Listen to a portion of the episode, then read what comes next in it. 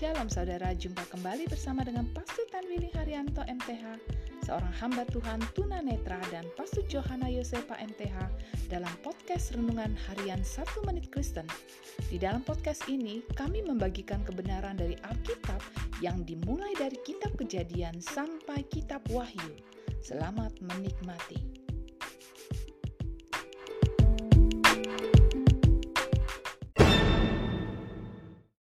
Shalom saudara berharga di mata Tuhan, senang dapat jumpa dengan saudara. Hari ini firman Allah menasihati kita untuk menceritakan perbuatan Allah kepada keluarga terdekat kita.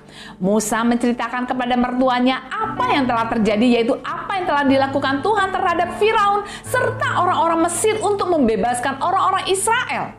Dan semua kesukaran yang dihadapi Musa sepanjang perjalanan mereka serta bagaimana Tuhan sudah membebaskan umatnya dari semua kesukaran. Saudara saudaraku, Allah mau kita juga menceritakan perbuatan-perbuatan besar yang telah dilakukan Allah bagi kita kepada orang lain, khususnya kepada keluarga terdekat kita, sehingga mereka akan memuliakan Allah dan mempercayai bahwa Allah mengasihi mereka.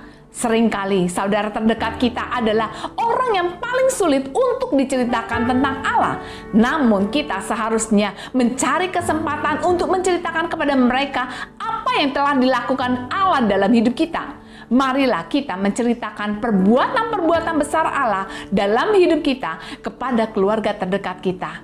Amin.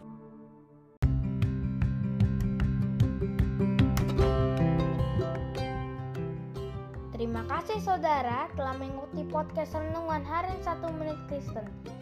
Doa kami, kiranya kebenaran yang saudara terima akan membuat saudara semakin berakar di dalam Tuhan dan bertumbuh dan berbuah lebat di dalam Tuhan.